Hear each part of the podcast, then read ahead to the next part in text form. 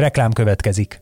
A podcast készítés élvezetes, de körülményes dolog. Nem csak mindenféle eszközökre, meg stúdióra van hozzá szükség, de elkötelezett emberekre is, akik előkészülnek, utána járnak, rögzítenek és vágnak. Ezen feltételek megteremtésében segítenek minket és kiadónkat, az egyik legnagyobb független hazai médiacéget a hirdetők is. Mint például a Vodafone Podcast Pioneers programja, amely támogatásával ez az adás is készült, és amely arra jött létre, hogy segítse a magyarországi gyártást. Reklámot hallottak. Üdvözlünk benneteket, kedves nézőink! Maka Gábor, Kovács Oliver és Fehér Patrik köszönt benneteket a Csapat Rádió idei negyedik adásában az Ausztrál nagy után, és kifogott rajtunk a technikai ördöge, de most itt vagyunk. Sziasztok! Azaz, végül nem fogott ki rajtunk, úgyhogy tényleg itt vagyunk. Üdvözlünk minden kedves nézőt, és akkor szerintem kezdjük is a Melbourne hétvége átbeszélését, amit ugye még nem is tehettünk meg, amióta létezik a műsor mert elmaradt az előző két évben.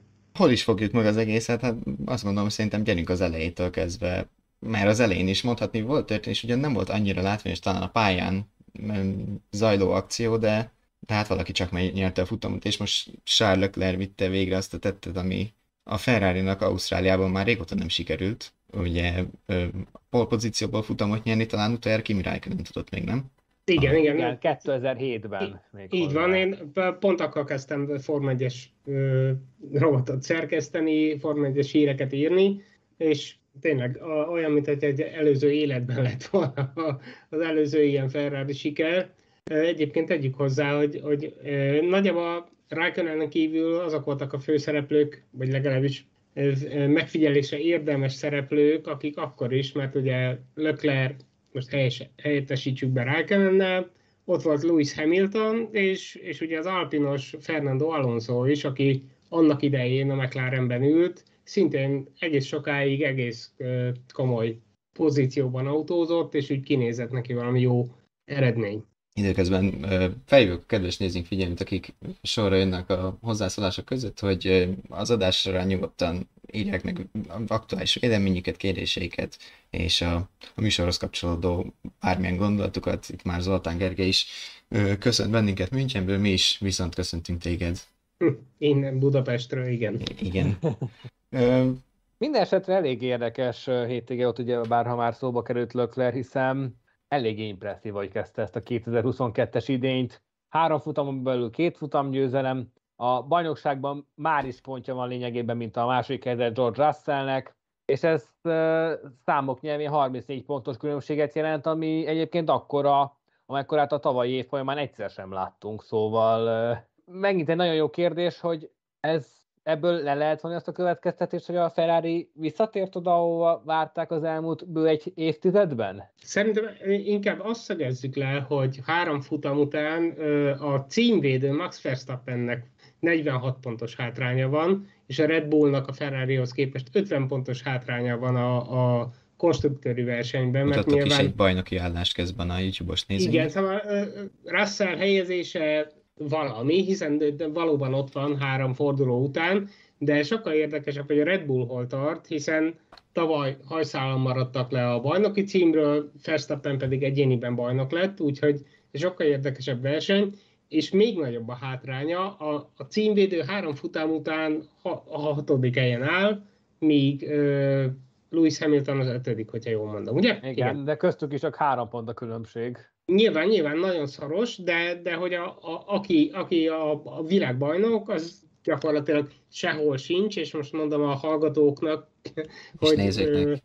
hát a nézők látták, de a hallgatóknak mondom, hogy idézőjelet mutattam, nyilván Nyilván ez abból fakad, hogy a, hogy a Red Bullnál jó néhány ö, műszaki hiba volt. Verstappen ugye három futamból kettőt nem, nem tudott befejezni, nem, nem látta meg a, a kockázászlót, úgyhogy, úgyhogy szerintem a fő kérdés az, hogy nem is az, hogy a, a Ferrari hol tart, hanem hogy a Red Bull magára talál-e, a gyorsnak gyors, de hogy célba ér egyáltalán az autó. Hát én itt most két nyilatkozatot vonnék párhuzamba ugye bár még a szezon előtt az Alpinnál mondták azt, hogy in, inkább robbanjon fel a motor, de legyen gyors. Hát ami ezt itt el is bejött, ugye bár Fernando Alonso időmérős műszaki hibájával, illetve Christian Horner mondta azt a futam után, hogy egy, egy gyors autót még mindig egyszerű megbízhatóbbá tenni, mint egy megbízhatót gyorsá. Viszont itt most az a helyzet, hogy a tempó valóban megvan, viszont műszaki hibák tekintetében a bajos McLaren Honda korszak kezd így körvonalazódni, amikor Fernando Alonsoék jártak hasonlóképpen futamonként, két futamonként, hogy oké, okay, oké, okay, megyünk, de a kockás zászlót csak azért sem akarjuk meglátni, és, és, az, és az a helyzet, hogy Verstappen, hogy mondjam, temperamentumát ismerve lehet, hogy hamarosan jönnek majd a, a GP2 motorhoz hasonló kifakadások. Hát itt most egy... A, aki esetleg nem követte akkoriban Forma 1-et, 6 éve, vagy 7 lassan, igen, szóval, hogy, hogy akkoriban is ugyanaz a motorszállító volt a csapat mögött, akkor a McLarennél a Honda, a Forma 1 visszatérő Honda, most pedig nyilván Red Bull néven, de ugyanaz a japán gyártó dolgozik a, a csapat keze alá, nem túl jól eddig. Egyébként itt a nyilatkozatokra visszatérve Russell is azért kicsit odaszúrta a Red Bullnak, hogy hát igen, a tempom nincs meg, de mi legalább befejezik a futamokat, nagyjából ez volt a, a mondani valója, és hát igen, az is kérdés szerintem, hogy ez mennyire a Red Bull saját problémája, ugye, amit lehetett olvasni, az például nálunk is, ugye a Vezes.hu Performa egy oldalon, az az volt, hogy megint ott az üzemanyagrendszer környékén volt probléma, hogy Bakreinben, de nem a Bahreini probléma, ezt leszögezték szinte nem azonnal a futam leintése utána a Red Bullnál. Sőt, hát igazából, bocsánat, csak a, a nézőkedvéért mondjuk el, hogy uh, Christian Horner azt nyilatkozta, hogy az összes eddigi műszaki hibájuk egymástól független volt. Most itt nyilván voltak hasonlóságok, de hogy ő legalábbis azt mondja, hogy mindegyik teljesen más, nem is teljesen más, de más-más hiba volt. Azért volt jó néhánya az idei szezonban, pedig csak a harmadik hétvége után tartunk, és ezt szerintem ő úgy próbálta eladni, hogy rendben, rendben, de mindegyik más, másféle hiba volt, de szerintem ez inkább ijesztő, mert akkor, akkor mi, mi működik jól ebben a Red Bullra átcímkézett Honda motorban, hogyha ez a rendszer, az a rendszer, az a rendszer, és a negyedik is meg tud hibásodni. Szóval ez amennyire próbálta elhessegetni az aggodalmakat, szerintem még ijesztőbb volt, hogy, mit, mit, hogy mire is jó ez az erőforrás. Mint, nem akarna összeállni rendesen a, a dolog, hogyha val, egy, egy valamit megjavítanak, akkor lehet, hogy előjön egy másik probléma, és akkor ez így ilyen, ilyen körbetoldozás, foldozás indulhat el, de hát nem látunk, nem látunk bele nyilván a részletekbe, szóval talán ez még korai ö, így nézni, viszont érdekes, egy érdekes gondolatot menetet olvastam valahol egy kommentben, hogy ugye Verstappennek itt volt három futamból két kiesése, viszont mind a két alkalommal azért elég sok kilométert berakott abban a motorba, és hogy kvázi majdnem, hogy jobban járt volna, hogyha mondjuk éppen mint Sainz, akire majd szerintem lassan kitérhetünk, hogy a verseny elején kiesik, igaz Sainz más, más okokból esett ki, de ez most lényegtelen, de hogy nem rak bele egy csomó kilométert abban a motorba, amit mondjuk a maradék 20 utamon még esetleg használhat. Mert ugye ellenállás szerint az a helyzet, hogy nem konkrétan a motor válik használhatatlanná, hanem valamilyen egyéb rendszer okozza a problémákat. Jó, csak tehát nyilván nem lehet így kiszámolni, akkor most elindulunk, nem indulunk, kiesünk, ne esünk Ja, nyilván nem, persze, mert, nem mert ezeket a, ezeket a technikai paramétereket nyilván nem úgy kalkulálják, hogy a 300-ból csak 200 vagy 260 kilométert bírjon ki, Persze, hiszen nem, igen, igen, a 300 kilométeres távot kellene kibírni, ami egyelőre ö, nem túl sikeres, és ez, és ez félő a, a Red Bull féle bajnoki esélyek szempontjából, hiszen ez a mostani 46 pontos különbség Verstappen szempontjából nagyon gyorsan tovább nőhet, hogyha ilyen mértékben halmozzák, halmozzák tovább az önhibán kívüli kieséseket. Ebből pillanatok alatt lehet 80 pont, 100 pont, ameddig ellát az ember, mert hogy a, egyelőre a csapaton belül se tudják, hogy mi a helyzet, mi okozza a problémákat, és, és a Holland is már eléggé pessimista hangvételben nyilatkozott a év harmadik hétvégéje után. Egyébként szerintem még egy kicsit, hogyha a Red Bull-t ö, vizsgáljuk, vagy beszélünk róluk, azért ö, hozzuk fel Perezt, aki, aki nyilván nem a saját érdeméből ért több futamon célba, hiszen az erőforráson meg a műszaki dolgokon múlott, de de sokkal közelebb van Verstappenhez, mint tavaly. Például legalábbis az első három hétvégé alapján Igen. úgy tűnik. Erre mit gondoltok? Egyszerűen csak Verstappen nem érzi az autót, vagy Perez ért fel arra a szintre, hogy, hogy akár, ha jobban jön ki neki a lépés, mert igazából két hétvégén is úgy járt, hogy, hogy ö, jobb eredményt is érhetett volna, hogyha nem rossz a, a biztonsági autó. Perez javult? Verstappen rosszabb, vagy érzi a nyomást a, a címvédés kapcsán, és még a műszaki problémák is hátráltatják? Ez egy nagyon érdekes kérdés, hiszen itt arról van szó, hogy már másfajta autók vannak a Forma 1 és emlékezzünk csak vissza az előző korszakváltásra, hogy mely versenyzőknek feküdt jobban vagy kevésbé a, a, a más aerodinamikai szabályok. Itt szerintem inkább arról lehet szó, hogy Verstappen maradt az eddigi szintjén, hiszen láthattuk, hogy Löklerre leginkább eddig ő tudta fölvenni a harcot. Perez viszont saját magához képest uh, ugrott egy viszonylag nagyot, főleg egy körös tempó tekintetében is, a Gidai polya is mutatta, és egyelőre azt támasztja alá, amit itt a tavalyi adások folyamán próbáltam hangoztatni, hogy még korai temetni őt, mert azért mégiscsak egy teljesen új közegbe kell belerázódnia, és egyelőre ez, e-, ennek az első látszata most kezd így körvonalazódni. Akkor egy pillanatra, szerintem azért térjünk vissza, mert a Ferrari-val kezdtük, hogy uh, mi van Leclerc és a Ferrari-val. Patrik, te mit gondolsz? Perez méghez még gyakorlatilag most Akkor nem tudok persze, mit hozzáfűzni, mert ugye Oliver pont elmondta, hogy amit fel akartam hozni, hogy ugye azért ott van egy polpozíció eddig. A Red Bull idei egyetlen polpozíció az, az Perezé, és, és ott hozta át versenytempóban még talán nem, nem tartott mint ahol Verstappen, és ez uh, itt is megmutatkozott Ausztráliában, viszont amit rá is fűznék a, a Leclerc témára, hogy a Red Bull se tartott ott Ausztráliában, ahol a Ferrari.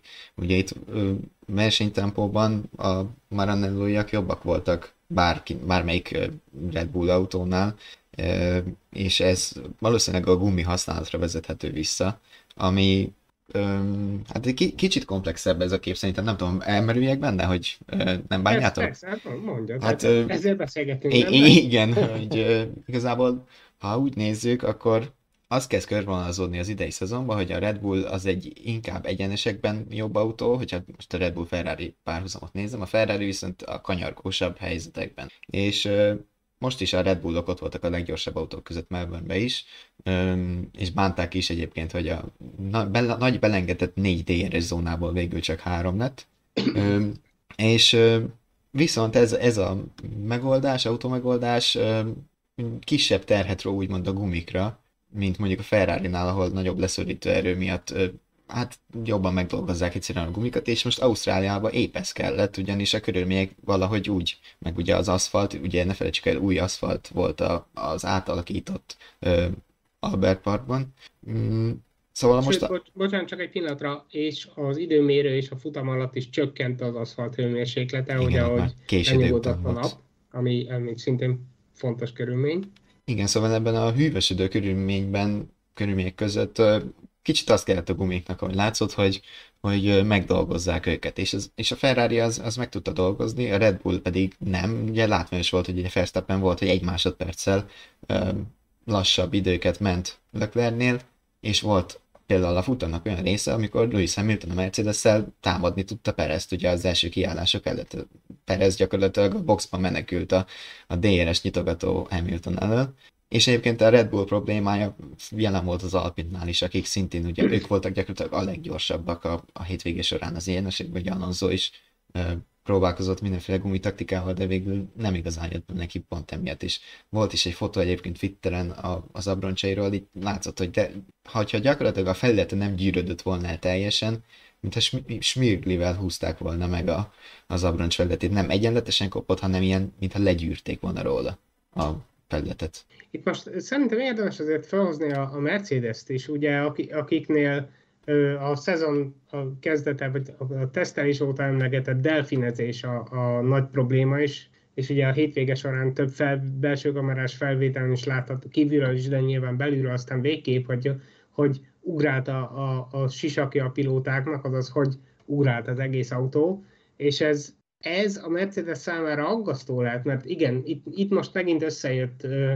egész, két egész jó eredmény a csapatnak, viszont a delfinezés az, az itt is megvolt, és hogyha ha arról van szó, hogy a gumikat jobban oda kéne szorítani az aszfalthoz, akkor az azt jelenti, hogy, hogy alacsonyabbra kellene vinni az autót. Már pedig, hogyha alacsonyabbra viszik az autót, akkor még erősebb lesz a delfinezés hatása, azaz a, a leszorító erő pillanatnyi elvesztése és az autó rászkodása, úgyhogy, úgyhogy lehet, padló, hogy... Padló nem Hát egyrészt, más, másrészt meg, meg nyilván úgy gyakorlatilag lehetetlen vezetni, hogyha, hogyha végig, le, végül leesik a pilóták fején, annyira ráz az autó.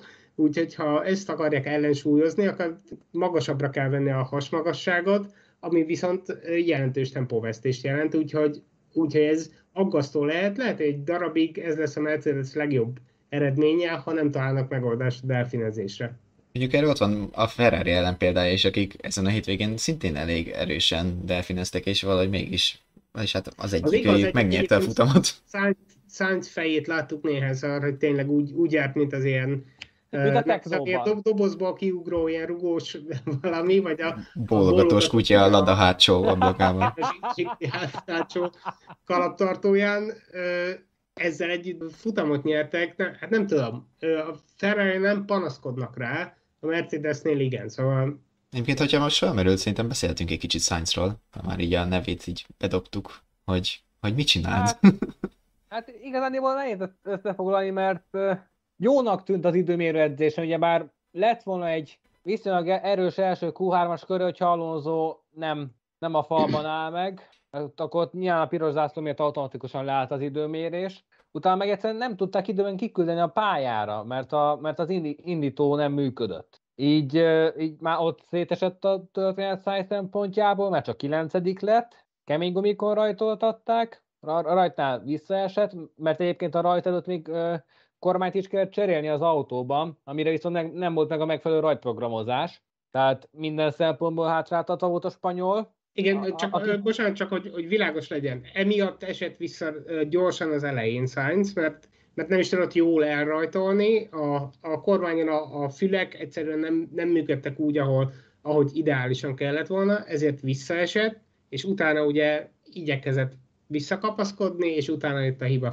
Folytas persze. Igen, Mick Schumer támadta volna, amikor nemes egyszerűséggel a sokkal gyorsabb szakasz révén a 9-es kanyarnál leszaladt a pályáról, és, és a sódarágyban találta magát. Igazán nem nagyon van mit hozzáfűzni, hiszen ha azt veszük, akár még 50-50 bánat is bedudható a csapat és a pilóta részéről, hiszen Sainz nagyon elidegeskedte a, a, a versenyt a problémák után, viszont a helyzetben a csapat miatt került, hogyha azt vesszük, illetve az autó miatt. Ez viszont szerintem egy olyan kulcspont lehet, a, amire nem volt még példa a Science Ferrari kapcsolatban, ugyanis ugye a futam után nyilatkozatában a spanyol elismerte, hogy hibázott, de azt is hozzátette, hogy azért nem csak ő volt egy, egyben egyedül a ludas, és hogy azért így kicsit ilyen passzív-agresszív hangneműnek éreztem azt a, azt a nyilatkozatot, amit olvastam tőle. Aztán nem tudom, hogy ez milyen fordulóponthoz ö, érhet a Ferrari-nál. Ugye a hivatalos álláspont jelenleg az, hogy szabad a verseny Leclerc és Sainz között, de hogyha ránézünk a, a pontverseny állására, amit most megmutatok még egyszer a, a nézőknek, azért jelentős köztük a különbség. Ugye a harmadik helyen ott van még az eddig begyűjtött pontjainak köszönhetően, de hát konkrétan több mint dupla annyi pontot szerzett eddig a monakói. Én azt gondolom, hogy Sainzot ne írjuk le. Én tavaly évelején pont, pont leírtam a spanyolt, azt mondtam, hogy, hogy Barrichello lehet belőle, vagy Kultár, de vagy Massa, akinek mi tetszik, vagy mi nem tetszik. Minden esetre szerintem Sainz sokkal, sokkal jobb annál, mint, mint amilyen szerepre érkezett a, a Ferrarihoz, és igen, vannak, vannak gondjai, tavaly is voltak gondjai, de nem, nem volt rosszabb Leclercnél a, a tavalyi szezonban igazából, és inkább bal szerencsés, mint, mint, mint lassú Igen. vagy versenyképtelen, úgyhogy simán lehet Leclercnek is egy-két ilyen hétvége, és már is egy szinten lesznek. Én azt gondolom, hogy a Ferrari-nál a mostani, legalábbis a most, mostani vezetés nem fogja azt mondani három-négy futam után, hogy akkor, akkor Szia Sainz, de most már Carlos támogat Sárt. Hordjad a vizet.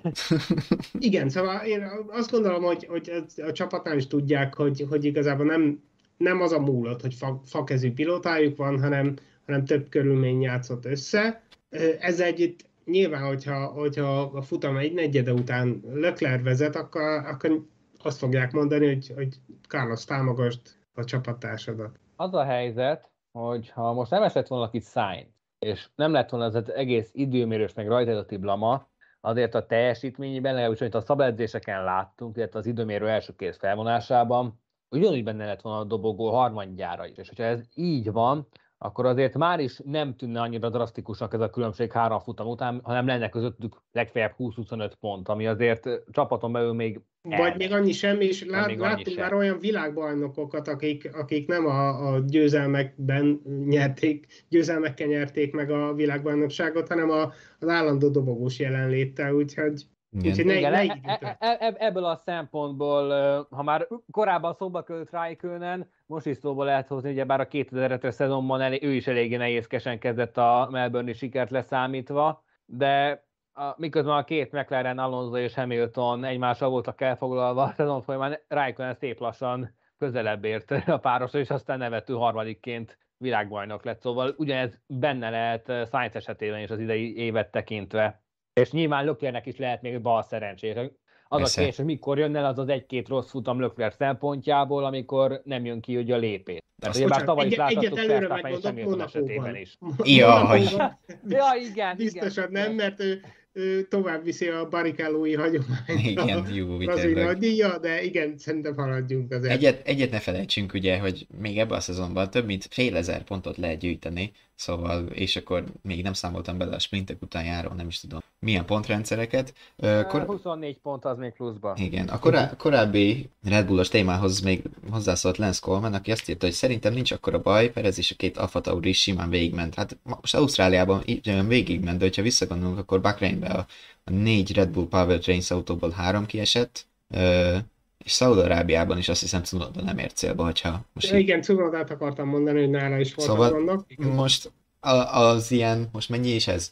8-12 autóból 5 nem ért célba, az épp, hogy csak... 12 lehetőségből igen, nem ért. Az, az épp, hogy csak 50% feletti, az azért még annyira nem jó szerintem a, a mai Form 1 amikor azért a megbízhatóság sokkal jobb, mint bármikor volt. A Ferrari is nagyon delfizett, szintén írja Lance Coleman, szemletán még jobban, mint a Merci. Igen, igen, erről beszéltünk, hogy ugye a Ferrari-nál is megvolt ez a mozgás, viszont ők valahogy tudják kezelni, csak aztán majd a kérdés, hogy a, a nyakcsigolják meg a gerinc mit szól majd Lökner és Sainz egészségi állapota. Öm, hát nem tudom, lépjünk tovább, hogyha úgy gondoljátok ti is. Nem tudom, igazából még egy pillanatra megkérdezném azért, hogy mit gondoltak a Mercedesről, hogy most igen. újra és újra szerencsések, jó, jól jön ki a lépés, vagy, vagy igazából a, a látványos problémák ellenére alulbecsültük őket, vagy, vagy a hát, nagy közönség, nem is tudom. Azért ebben még benne van a szerencsefaktor. Ne felejtsük ki a kéből azt sem, hogy ugyebár az időmérőzésen nem csak szájtak, de alonzók is gondjai voltak, már pedig Alonso tempójában simán benne lett volna az, hogy az időmérőn elkapja a két Mercedes, hogy azt láttatok az első két szektoridőből, és nyilván ezt tovább lehet vezetni a versenyre, ott Verstappen kiesésére, tehát azért amit a Mercedes egy, egy, egyelőre el lehet mondani a, a, a delfinezéstől eltekintve, hogy megbízható. Megbízható, de közel sincs a korábbi szinten. Tehát ilyen szempontból inkább a 2013-as önmagukat közelítik. És még egy dolog szerint, hogy egy kicsit a távolabbi képet nézzük, hogy nem csak a Merci, hanem a Merci motoros autók is nagyot javultak Melbourne-re, szóval ez még lehet simán egy pályaspecifikus dolog is, hogy most így hirtelen a, a Brackley motorok valahogy, vagy a Brixferti motorok jobban muzsikálnak. Mondjuk azt ne felejtsük ki a kéből, hogy a McLaren esetében gondolom itt a náluk gondoltál érdemi javulásra. Hát meg azért pont a szerzett Williams az, is. Magára az autóra is azt mondták, hogy, ja, hogy, hogy, hogy pályafüggő, pályafüggő a teljesítménye. Igen, és, és Norris is mondta egy interjúban, hogy ugyanaz az autó ment itt Melbourneben, mint Bahreinbe korábban, szó szerint alig volt rajta, minimális. És hogy igen, kicsit magam ellen beszéljek, vagy hát nyilván nem állítottam semmit, inkább csak kérdeztem, de hogy, hogy kontrasztot alkossak, azért azt is láttuk, hogy, hogy Perez két körrel fiatalabb gumikon gyakorlatilag simán DRS nélkül körbeautózta Hamilton-t a, a Mercedesben, szóval igen, mert én sem gondolom, hogy a Mercedes odaérte az élmezőnybe, de nyilván érdemes. Azért vannak beszélni. biztató jelek, az szerintem de az, az elmondható. Mert az, hogy... Ja, ez egy, egy, egy, egyetértek, meg én nem is bánnám, hogyha, gumi használat, három-négy csapat küzdene az élen, csak... Gumi használatban azt láttuk, hogy jobban csinálta valamit Hamilton, mint, mint Perez, amit ugye mondtam pont a box kiállás előtti résznél, hogy gyakorlatilag utolérte Red Bull a Mercedes azon a szakaszon, a verseny azon pontján. Úgyhogy hát kiindulási alap legalább van, azt, ezt el lehet mondani így a a Merci rajongó kedvéért is. Nem a legjobb a helyzet, de nem is tragikus, nagyjából így lehetne elemezni a szituációt. A Red Bullnál valóban eléggé eléggé gyakran állnak gumikezelés szempontjából is, mint azt kiveséztük. Nagyon hamar megjelentek ugyebár a szemcsésedés, és nem is igazán múlt el úgy, hogy annak komolyabb teljesítményméli lökete legyen. Szerintem, biztos, bocsánat, hogy... itt mond, mond, mond, vagy csak szerintem térjünk át aztán Fernando Alonso-ra, akinél hasonló dologról volt szó. Az, biztos, hogy a Mercedes, a, Mercedes és a Red Bull egyelőre egyértelmű lépést hátrányban van ilyen, ilyen, ilyen, ilyen olyanoknál fogva, és akkor Alonso. Alonso, az, az, ahhoz képest, hogy szombaton azt mondta az időmérő után, hogy ez palpozíció is lehetett volna, ugye már ott is ért egy, egy csapás a spanyolt, azzal, hogy lekapcsolta az autó, és a hidrolika miatt a szervó is elment, és utána a vasárnapi futamot egy komoly kézkötéssel teljesített, azt nem tudom, láttatok-e a fotót róla, igen, igen. de hogy így eléggé be volt bandázsolva a, a csuklója gyakorlatilag. Hát az első hát, nem tudom, aki nézte az időmérős így rázta Igen, a igen, az látványos volt, hogy így elkezdte. Az igen. első szányat akarta megmenteni, hogy hát el tudja kerülni a falat, nagyjából ez volt a, az okokozati összefüggés, ja, de nem sikerült. Megint bocsánat, csak így az esetleg a Forma 1 nem olyan régóta követő nézőknek, hallgatóinknak mondom, hogy, hogy a Forma 1-ben becsapódás előtt gyakorlatilag minden pilóta elveszi a kezét a, a kormányról, pont azért, hogy ne törjön el az ujja, ne törjön el a csuklója, amikor a, a kerekek miatt maga a kormány mozdul el. Ez egy alapvető szinte reflex a, a pilótáknál, viszont Alonso, ahogy mondtad, próbálta megmenteni még a dolgot az utolsó pillanatig, de nem sikerült, ezért viszont nagyot rántott a, az ujjaink kezén a, a kormány. Annak szerintem hogy nem volt realitása, hogy azt mondta, hogy a pólér is mentek volna, bár igaz, hogy a második szektor elején, ahol utoljára meg tudták mérni, ott ilyen majdnem két tizedes előnyben volt Leclerc szemben, ha jól emlékszem, de addig, addig tartott gyakorlatilag a jó szakasza a pályának az Alpin számára, az utolsó szektorban azért erősebb volt mindig a Ferrari, de a top 4-be biztos, hogy befért volna. Igen. Talán az egyik Red Bullt is megfoghatta volna. A második sor abszolút benne volt a pakliban Alonso szempontjából, és onnan akár a dobogó is, hogyha Hát ez utólagos, a történetet. Igen, Verstappen kiesésével valószínűleg oda is érhetett volna. Hát, csak ott hát, lett volna a harmadik helyem. Utána őt is csapások érték azzal, hogy először ütközött, aztán a, a verseny ilyen se jött ki számára jó a taktika az említett Igen. gumikezelési okok miatt. autók is bekavartak. Igen. Egy, egy, bocsánat, csak az kicsit szerintem tegyük világosabbá, hogy Alonso is arra játszott, amire egy másik pilóta, akiről mindjárt beszélni is fogunk, mert szerintem nagyon érdekes téma, szóval hogy Alonso is egy, egy hosszabb első etapra épített, és utána nyilván ennek köszönhetően lépkedett fölfelé a mezőny, hát nem hátsó, de közepéből és az volt az óriási probléma, hogy utána nála sem működtek ugye a, a kevésbé kemény gumik. Szóval Alonso elkezdte a kemény gumikon, és sokáig kint maradt, és miután váltott, utána gyakorlatilag ilyen vízbe dobott kőként, vagy talán ez túlzás, de szépen lassan visszasüllyedt a, a mezőnyben, valaki más viszont meg, meg tudta ezt csinálni. Hát igen, a, a, a, az új megváltóra gondolsz? Egyébként a troll vonatba. Ne, nem tudom, az új, új Perezről beszélni. Igen. szóval a, a gumik védőszentje. Nagyon érdekes, ugye, hogy most akkor feloldalon, amit itt, itt kódban beszéltünk, a Williams-es Albonról van szó, aki, aki gyakorlatilag a teljes futamot végigcsinálta egy, egy set gumin. Jó kérdés, hogy, hogy ez az autóból fakad, Albon képességeiből fakad, a pályából fakad, esetleg a körülményekből fakad, minden esetre azt láttuk, hogy, hogy egy Forma 1 futamot végig lehet csinálni egy szett gumival, és az utolsó kör, utolsó körre cserél gumit valaki, csak azért, mert kötelező. Egy, egyébként meg körbeért volna amúgy is. És én nagyon hát... sajnáltam, hogy, hogy e, ez volt, mert, mert megérdemelte volna, hogy beírjon a hetedik helyen. Abszolút, abszolút. Végül abszolút. ugye egy pontot érő tizedik pozíciót csípte. Az is egy óriási bravúr volt. Én, én egyébként nem, nem, nem sajnáltam, én, én csak örültem a, a sikerének. Abszolút. Ennél többet ebből nem lehetett volna kihozni, szóval Nyilván úgy nem lett volna a hetedik, hogy senki más sem cserél, azért volt ott a hetedik helyen, mert ott maradt.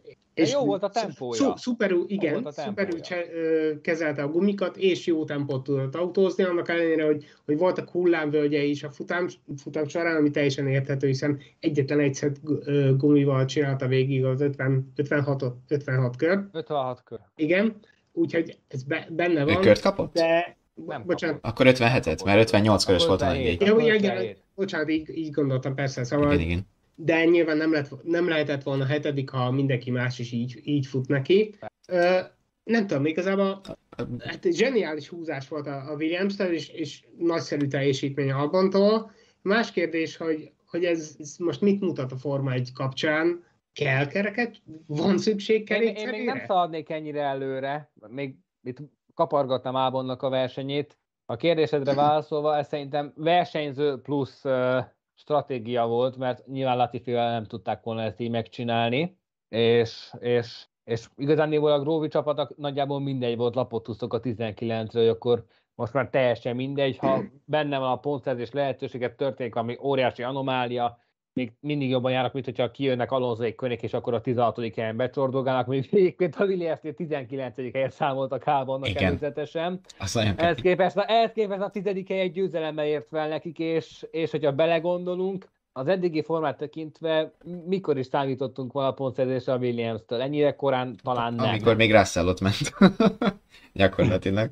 Uh, igen, és... Meg sok, meg sok kiesős hétvégén, szóval tényleg itt volt, voltak egyébként, és szerintem tényleg mielőtt még belemennénk a gumikba, beszéljünk a, a, a pocsékú teljesítő szégyen csapatról is, mert szerintem Szerintem azért van, van mit mondani. Egy, még uh, itt Dancsiga reagált egyébként uh, arra, hogy Ábon, Ábon milyen zseniális volt, és ő azt gondolja, hogy szerintem maradjon kötelező a kerékcsere. Azt nem írtam meg, hogy miért egyébként uh, kedves nézők, hallgatók, kommentelők, akik itt vagytok a YouTube-on, nyugodtan írjátok véleményt, illetve írjátok meg, hogy ti kit láttatok a futam pozitív és negatív hőseinek. Uh, még itt erre a kerékcserére én, én nem, bizt, nem gondolom feltétlenül az, hogy maradnia kellene a kerékcserére, de ezt a gumis témát majd kicsit bővebben kifejtjük, de akkor térjünk tovább egy nagyon pocsék csapatra?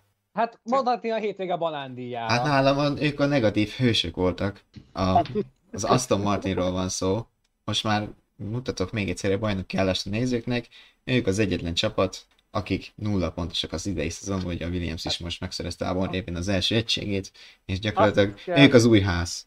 Hát nem, hogy az új ház, azt kell, hogy mondjam, hogy, hogy ezt még a Toyotánál is ilyen bőga nézi kategória, mert ugye bár alapvetően nem lenne pénzügyi probléma a csapatnál, de amit de úgy, úgy, e, e, ez is igaz, hogy a pénz nem boldogít. Tehát hát igen. Ezt az összevisszaságot, amit itt össze tudtak hozni, hát én, én komolyan mondom, más hittem, hogy valamilyen kandikamerás műsort forgatnak ott Melbourneben, tehát de tényleg, próbálj, ez, meg, fel, próbálj meg felgöngyölíteni ezt a Igen, három hét végére elég lett volna ez, amit, amit összebohóckodott az Aston Martin. Mielőtt még belemegyünk, csak arra emlékeztetném a, a nézőket, hallgatókat, hogy, hogy ez a csapat Racing Point néven néhány éve még, még a Best volt. of the Rest volt, amikor tényleg erőből ott voltak a, a többi, a minden középmezőnyben csapat előtt, és amikor átfest, és, igen, és amikor átfestették az autót zöldre tavalyra, pedig a, a konstrukció nagyjából maradt ugyanaz, már is elromlottak, idén pedig, pedig egyszerűen hihetetlen, hogy milyen rosszul teljesítenek. Ez a hétvége aztán végképp mélypont volt, és szerintem el is kezdhetjük sorolni, hát, hogy mi mindent csináltak. a mérföldköveket. Ugyebár visszatért Fettel, két kiagyott hétvége után számára most kezdődött a szezon. Szegény Fettelünk nagyjából fél órát tudott venni az autóval, vagy három órát, ami aztán utána bedobta a törölközőt. Fettel a pályaszérén megvárta szépen a, a, a szabad edzés végét, viszont nem várt eleget, úgyhogy robogóra pattant, és ez a két keréközés cirka 5000 eurójába került, mert hogy engedély nélkül hajtott fel a pályára. Ha a szervizúton teljesítette volna ezt a mutatványt, nyilván nem lett volna semmi probléma vele. Viszont ezután kijött a második szabad. Majd jött a magyar idő szerint szombat hajnal, előbb Fettel írta le az Aston Martint, majd Stroll, úgyhogy a csapat... Ez mint hat, a, egy, két, egy azon 60 percen belül. Igen, úgyhogy a csapatnak lényegében maradt alig több, mint két órája arra, hogy két a ripityára tört autóból valamit tákoljon. És Stroll... Összehoztak az első autó Stroll alatt. Stroll meg mondta, pályára... hogy fog meg a söröm. Úgy sem mered megcsinálni, még egyszer mondták neki. Stroll meg mondta, hogy fog meg a söröm. És neki ment Latifinak és a két kanadai csúcs találkozóját most a képen láthatják a youtuber nézők, hogy mi is lett a, a, a Williams kanadaiának autójával, de hogy egyszerűen Itt, itt, bocsánat, csak egy pillanatra hadd szóljak közben, itt a hétvégén is vitatkoztunk ezen, vagy legalábbis én más állásponton voltam, mint, mint ti, kedves kollégák, de szerintem uh, valamennyire fölmenthető Stroll amiatt, mert tényleg uh, én, és nyilván nem vagyok Forma 1 pilóta, de, de Stroll sem számított arra, hogy hogy Latifi azután, hogy elengedi pár másodpercen belül pont ott át akar majd bújni, én ennyi, ennyiben fölmenteném azért a Kanada... Azt, a, azt értem. Az, az Aston Martinos kanadai, de ezzel együtt nyilván a versenybírók is azt mondták, hogy alapvetően ő volt a hibás a balesetben, és tényleg tükröt kellett volna nézni. Igen. Ezért és Latifi meg, megágyazott ennek a... Itt ki is mondtad a problémát. Az, hogyha Igen. a pálya közepéről elkezdünk átkecselni a pálya jobb oldalára, akkor nézzünk már előtt a tükörbe, bármennyire is menjek. És... Bárki más is nem vitatom, de, de, de, arra sem számított szerintem, hogy, hogy ugyanaz az autó, amelyik mellett elment néhány másodperccel korábban, majd visszajön a másik oldalon, és... és Jó, nem ugyanarra az autóról van szó, bármelyik másik autó is jöhetett volna, persze, akkor persze, a, mondom, azt tarolja le? Tehát, nem, nem, nem, nem akarom fölmenteni, csak annyi, annyit mondok, hogy nem néz a tükörbe. Tehát mint egyszerűen megkötött szemmel menne a pályán esküdöm. Tehát nem az első, nem a második, hanem ez már vagy a sokadik tükörben persze, nem nézős persze, és ezt is aláírom, és... mert lát, láttunk bőven ilyet, bőven ilyet tőle, és úgyhogy... mindezt sikerült megfejelni egy teljesen értelmetlen büntetéssel. Tehát a 20 plusz 3 az 20. Bárhogy is nézzük a Na jó, hát képet. Hát, az már nem az ő részed volt, de igen. De, de az, az, az Aston Martin hétvégé ezzel még nem ért véget, az, az elismerjük. Persze, persze, meg igazából ah. annyira pocsék hétvégéjük volt, hogy a büntetések se sokat számítottak hát, végül, de a, a, futamon, a futamon még fölhelyeztük a piros kis cseresznyét a habra, és Pettel jött, és még egyszer összetörte az autót, iparkodott, és a négyes kanyar kiáratán a rázókő megdobta úgy, mint annak idején uh, Nakajima Kazukit, még 2009-ben és aztán az orkuppal lecsókolta a falat. De ott Fettelnek is volt kalandja, azon a szakaszon Kubicával, nem? Hát, ők, ők már előtte összeakadtak a hármas kanyarnál. Ja, igen. már arra a szakaszra első szár nélkül érkezett meg, és úgy csapódott a gumifalba az ötös kanyarban. Minden estere ez, a, ez az Australian Open-en úgy mondanák, hogy ki nem kényszerített hiba volt, hát, szóval senki nem, nem fenyegette Fettel, senki nem ért hozzá, ő maga dobta el az autót. A, a védelmébe gyorsan. Nyilván a szezonban ő alig-alig vezette ezt a Igen, zöld ez a védelm. ragacsot, szóval erre is hivatkozott a, a csapat rádióban, már előtte... Nem nálunk! nem igen, a valódi csapat rádióban, hogy, hogy egyszerűen nem nehéz fölmérni az autó féktávjait, az autó viselkedését, ami valamelyest érthető, de, de nyilván nem hiányzott nekik. Persze, ez csak adalék volt. Tempo, a... tempo alapján egyébként lehet, hogy nem a rossz, igazából az van, hogy mit tévedtünk. Mert ugye a, az autón ugye rajta van az Aston Martin logó is, de egyébként, ha jól megnézzük most a YouTube-on, nagyon éles betekintés szögből, de a hátsó szárny külső oldalra rá van írva a, a JCB logója, szóval lehet, hogy nem is Aston Martin ez a csapat, hanem JCB, és ők ugye nem, a, nem az autógyártásban jártosak, hanem mindenféle munkagép, markoló és egyébek, szóval lehet, hogy a, a, a következő... Hát a, a, a Williams-nél is működött pár évvel ezelőttig amikor az ő szponzoruk Tovább fájdítsuk az Aston Martin szurkolók szívét. Lehet Stroll lényegében titokban, idézőjelben titokban a Williams-nek dolgozott ezen a hétvégén, legalábbis a versenyen, mert ő is kivett a részét abból, hogy Álban pont elég előtt ki tudott építeni a box után még a pontszerző közé visszajöjjön. Igen. Mert ott ő, ő nagyon korán letudta a kerékcserét, és így aztán a futam utolsó harmadában úgy tartotta föl a középezőt, ahogy kell. Hát, hogyha már szóval... Bo- bocsánat, mondjuk valami ítéletet az Aston Martinról, vagy korai lenne, hát, azért mert... Ennél csak jobbat. Ennél lejjebb Nyilván mindenki azt reméli, de hogy számíthatunk is valami jobbra, vagy, vagy, vagy eltolták az autót, és ez van. Én egyébként ezzel elgondolkoztam egy részén a kérdésednek, és elsősorban az egyik pilótával kapcsolatban, ugye pont Fettelen gondolkoztam el, hogy mennyire lehet motivált még a, a négyszeres világbajnok ö, azok után, hogy ugye kapásba a szezonja nem úgy indult, önhibáján kívül, ugye ki kellett hagyni a két futamot betegség miatt. Mennyire lehet motivált, amikor látja és tudja, hogy ez Aston Martin nem lesz egy ilyen nagy csodagép, még a pontszerzés is küzdős lehet vele, és mm, Valahogy a hétvégén is azt éreztem, hogy kezdve ezzel a robogós incidenssel, hogy így nagyjából ott vagyok, és akkor jó, Ausztráliát szeretem, jól elszórakozok, kicsit robókozgattam. Kaptam, kaptam egy 5000 eurós büntetést, amiből megvettem volna két ugyanolyan robogót örök életre, de, de hogy nálam még kérdéses az, hogy mennyire, lesz, mennyire motivált. Majd most ezt szerintem meglátjuk, hogyha visszatérünk az európai szezon részre. Ha de... már motiváció. Abból a szempontból is megkérdezhet, hogy még az autójának se adott nevet. Pedig ő abban, ebben aztán Ó. nagy hagyományteremtő volt.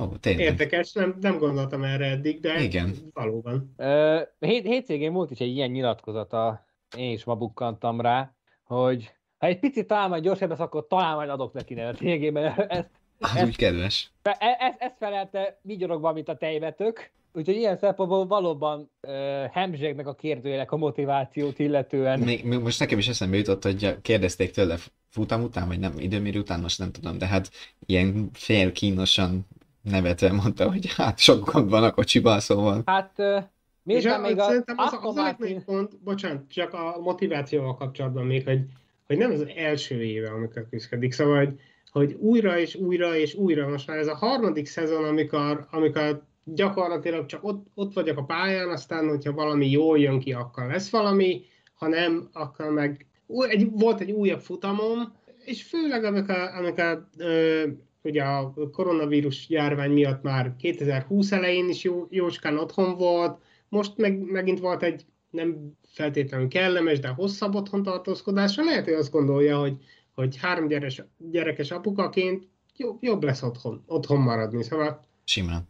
Tényleg, tényleg simán benne van az, hogy, hogy ennyi küzdködés után azt mondja, hogy köszönöm szépen. És hogy még tovább győrűzzük az Aston Martinnak a tragédiáját, még a biztonsági autót is leszólták a riválisok, túl lassú. Az, az már csak, Szó, szóval, hogyha mindezeket összefoglaljuk, nem is nagyon tudna nevet adni az autónak. Tehát mit mond rá? Lazy Leslie, vagy Slow, slow Sally, vagy... Ja, amúgy az Aston Martin biztonsági utó leszólásra, ezt tegyük hozzá, hogy ne, nem arról van szó, amiről gyakran szó van egyébként, hogy általánosságban véve lassan vezet a biztonsági autó sofőrje, és jól lenne gyorsabban menni, mert jobban melegíteni a gumikat, féket, stb. Hanem hogy konkrétan a Mercedes uh, AMG GT Black Series-hez hasonlították az Aston Martin DBX-et, és uh, például itt Melbourneben nem is tudom, valamelyik élpilóta Verstappen vagy Russell mondta, hogy 5 másodperccel lenne gyorsabb. Russell védte szerintem a hazabecsületét, mint Mercedes pilóta, hogy Igen. hogy a Merci lenne 5 másodperccel gyorsabb, de egyébként Verstappen mondta általánosságban, hogy a, Mint egy teknős. az Aston Martin safety car lassú. Hát még stimmel, stimmel is a teknős, zöld-zöld. És akkor minden még Leclerc licitált rá, hogy ha bezzeg Ferrari lenne, akkor még 5 másodperccel gyorsabb lenne a safety Igen. és ezzel együtt még mindig a legeredményesebb Aston Martin a biztonsági autó az eddigi szezonban. Igen. Egyébként térjünk vissza szerintem a, gu- a gumikhoz. Ö, Igen. k- Időközben Dancsiga megindokolt, hogy azért maradjon kötelező a kerékcsere, mert ha nincs boxkiállás, kimarad a taktika oroszlán része. Ö, Én ehhez azt fűzném hozzá, hogy de hát az is taktika, hogyha nem áll ki valaki keréket cserélni, hiszen abban is megtette volna, és 20. helyről a 7. helyre előre jönni.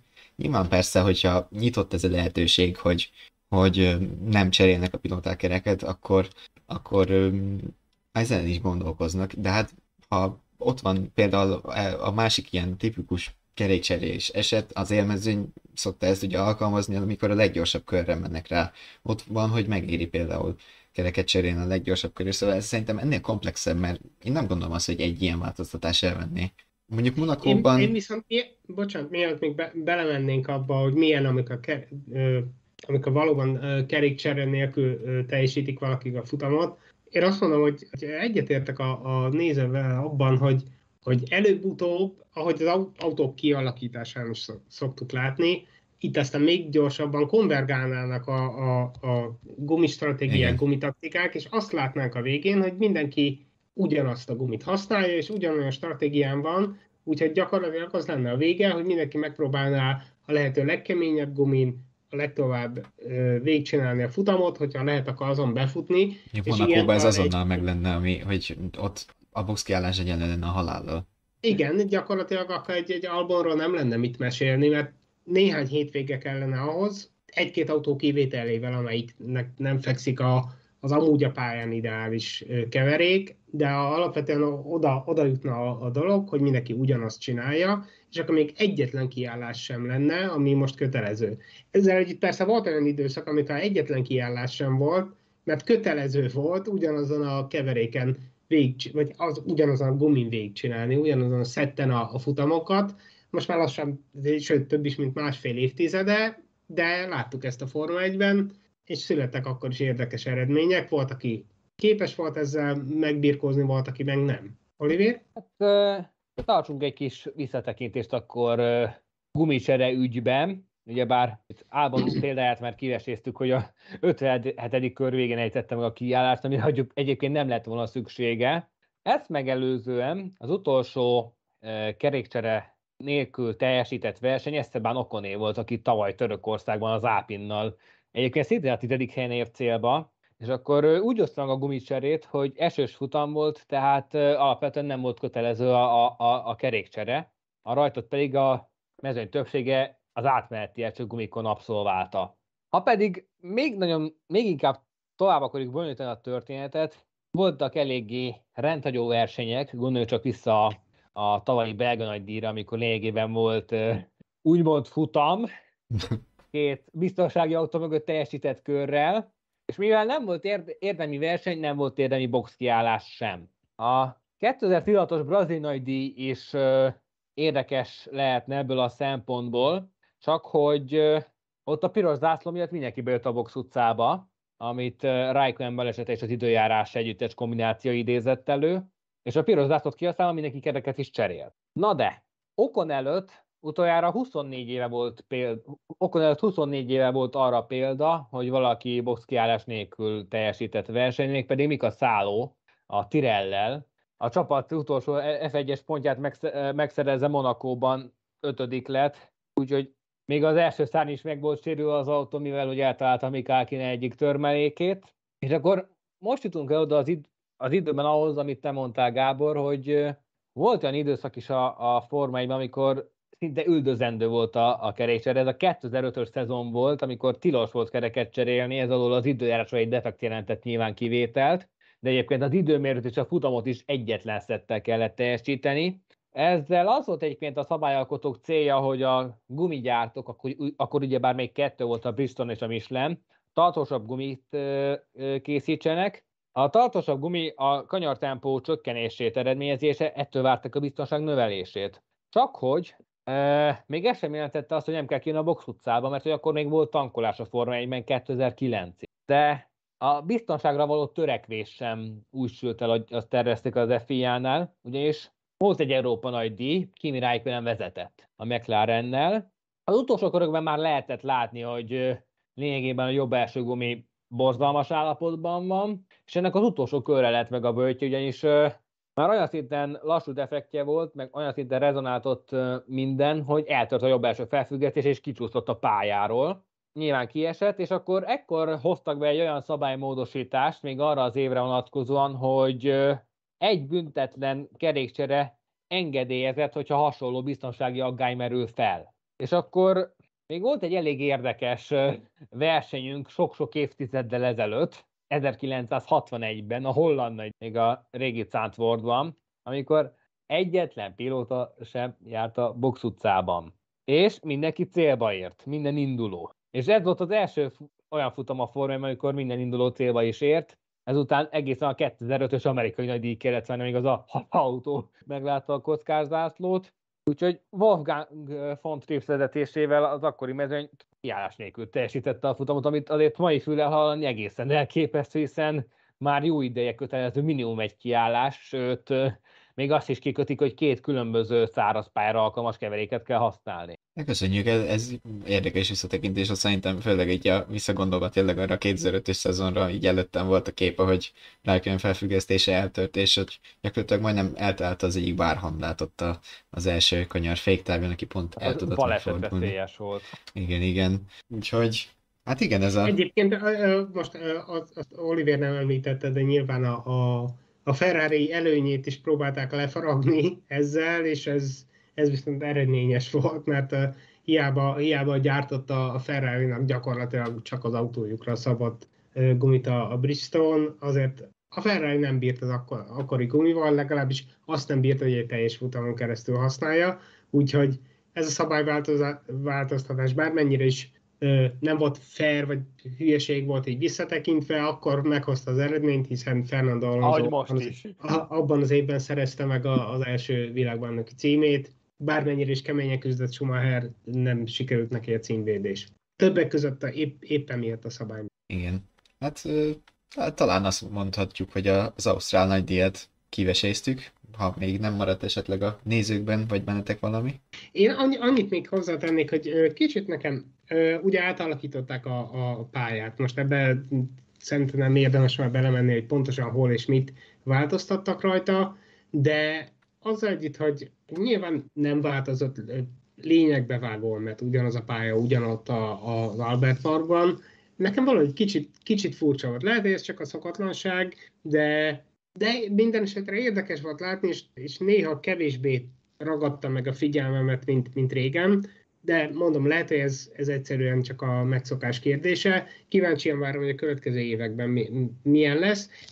A másik dolog ugye, hogy a hétvége előtt négy DRS zónát képzeltek a, a, az Ausztrál nagydíjra, vagy az, a Albert Parki pályára. Szerencsére ezt gyorsan eldobták, mert igazából pont elég volt a, a három is, egyet, egyet kiejtettek, és nem is, nem is szeretném, nem tudom, hogyha négy DRS zóna kell egy pályára, akkor nem a, a DRS-sel van baj, hanem a pályával. Szóval örülök, hogy, hogy ez, ez nem, nem ment végig. És Illetve bocsánat, hogy nem, nem, egy, hogy nem biztos, hogy csak a pályával, hanem mondjuk az autók. De az meg a másik, de nyilván azokat nehezebb le, lecserélni, viszont az, az egy egyszerűbb döntés, hogy, hogy most akkor négy, vagy három, vagy kettő DRS zóna van, de, de előre aggasztó volt hallani, hogy négy lesz, hiszen az volt a lényeg, hogy a, a, ugye a 2022-es autók már, már tudnak követni és előzni, és még mindig van rajtuk DRS, szóval minden esetre... És még mindig van mit kiszólni a helyzetben. Igen, igen, bár, az bár van, de, de az nekem egy kicsit aggasztó volt, hogy az, azt tartották megoldásnak, hogy négy DRS zónát teszünk a pályára, amikor inkább csökkenteni kéne őket az autók célzott tulajdonságait tekintve. Igen. Hát és a történet két hét múlva folytatódik az Emilia Romagna nagydíj helyszínén Imolában, de fura ezt még mindig kimondani, pedig már ezer éve nem San Marinoi nagydíj, de nem baj, legalább nem, nem Made by Super Mario in Italia, spaghetti. Biztos? Valami, Én most nem vagyok ebbe biztos. Rövidíteni rajta. Idén nincs benne a Made in Italy? Erre, erre én most ki, kíváncsi vagyok, meg, megnézem. Mert azt tudom, hogy... Hát a kerítettek bele valami Igen. általunk nem várt csavart a történetbe. Mert azt tudom, hogy tavaly mindenbe belerakták, mármint ugye a MotoGP-be is, arra emlékszem. Kér, kérlek szépen, a teljes hivatalos név úgy hangzik, hogy Formula van Rolex Grand Premio del Made in Italy eh, del Emilia Romagna 2022. Na, oh, akkor, csak, akkor csak benne akkor van. Csak az agyon blokkolta. Jó, akkor én a futamon nagyon kíváncsi leszek az Aston Martin Cognizant Aramco Formula One team teljesítményére.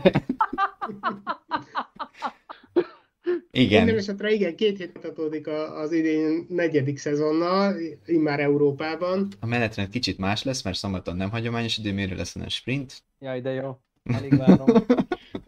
Úgyhogy extra pontgyűjtésre is van lehetőség, meg, meg ö, pénteki, későes, vagy nem késő, de hogy pénteki, kora esti Hely, nem időmérő. Is. Időmérő, de nem... Oliver egy kicsit legyintett rá. Szerintem azért ne, ne írjuk le előre a, a sprint futamot az idei autók mellett, mert ugyan Imola nem, egy, azért nem annyira az előzés. Nem egy előzés mágnes. De, de azért, azért az idei autók tényleg papíron legalábbis jobban tud, de nem, gyakorlatilag is jobban tudják követni egymást, aztán, hogy mennyire tudnak előzni, az egy más kérdés, de egyrészt talán ö, jobb, jobbak az előzési körülmények, másrészt pedig sokkal többet ér a, a sprint futam. Ugye most már nem, nem az első három kap pontot, hanem az első nyolc, úgyhogy lehet, hogy jobban fognak küzdeni szombat délután is. Aztán mi lesz ebből, azt, me, azt meglátjuk, de, de talán nem, nem olyan, hogy, hogy be se kapcsolom a tévét szombat délután. Én, én kívánom, hogy legyen igazad, de én, én, én szkeptikus vagyok azzal szemben, hogy a hatodik hét olyan öldöklő küzdelem zajlana azért a három pontért, hogy esetleg egy balul eltőtt próbálkozásnál a vasárnapi futamot dobják a kukába. De kívánom, hogy legyen igazad, én a hátralévő két évben összeragasztom a jelenet a nyelvtörő futamnév után. Ja, minden esetre a, a változtatásokkal, mind a műszaki, mind a pontokat illető változtatásokkal azt próbálták elérni, vagy legalábbis azt remélhetjük, hogy talán izgalmasabb lesz, és nem, nem egy körmenet a rajt, rajt után nem arról szól majd, hogy mindenki kör, körben megy, ahol van. De igen, meglátjuk In, majd. Interaktív pilóta parádé. igen. Reméljük, hogy nem az lesz. Úgyhogy a két hét múlva, tehát Imola, ahol amúgy szerintem nagy hangulat lesz ismerve, meg hát látva ugye, hogy hol tart most a Ferrari, Igen. mindent vezetnek, amit csak lehet, és majd utána pedig ismét találkozunk a csapat rádióban, reméljük mindenféle technikai gond nélkül. Szóval két hét múlva ugyanígy hétfő este 19 órakor, Dancsig egyébként írta az adás elején, hogy ö, három het, verseny hétvége kellett hozzá, hogy a korábbi két helyet végre hétfőn csatlakozzak hozzátok. Úgyhogy igen, hétfőn Hát vagyunk. tessék, megjegyezni. Hétfőn jövünk most. Igen. Igen. De Április 25. április 25, igen, és az adásról, hogyha nem akartok lemaradni, akkor iratkozzatok fel a vezes YouTube csatornájára, és mellette csengőt nyomjátok be, és jön az értesítés arról, hogy mikor jönnek a videók, mikor leszünk, ugye most már az élőt egyébként a, a futam napján láthatjátok, hogy mm, nagyjából a témákat is, hogy miről lesz benne szó, és hogyha le, elolvastatok a leírást, és azt is, hogy ugye mikor kezdtünk, be lehet állítani hozzá értesítést, hogy, hogy, hogy szóljon nektek a telefonotok, hogy igen, nem maradjatok le. Ha pedig máshol értesülnétek a friss adásokról, akkor arra is van lehetőség. A vezes.hu per Form egy oldalon is tájékoztatunk erről benneteket, illetve Facebookon, az F1 and More nevű oldalunkon. A korábbi adásokat visszahallgathatjátok itt YouTube-on, Spotify-on, iTunes-on, Google Podcaston, szóval az ilyen nagyobb ismertebb podcast oldalakon, meg hát az aktuális adást is feltesszük majd oda, úgyhogy nyugodtan hallgassátok vissza. Itt, itt vagyunk, végeztünk, talán azt mondhatom. Úgyhogy Igen, de hát köszönjük a figyelmet. Elengedjük a kockázzászlót. Igen, belengedjük a kockázászlót, és várunk benneteket két hét múlva. Köszönjük, hogy velünk voltatok. Sziasztok. Sziasztok! Sziasztok!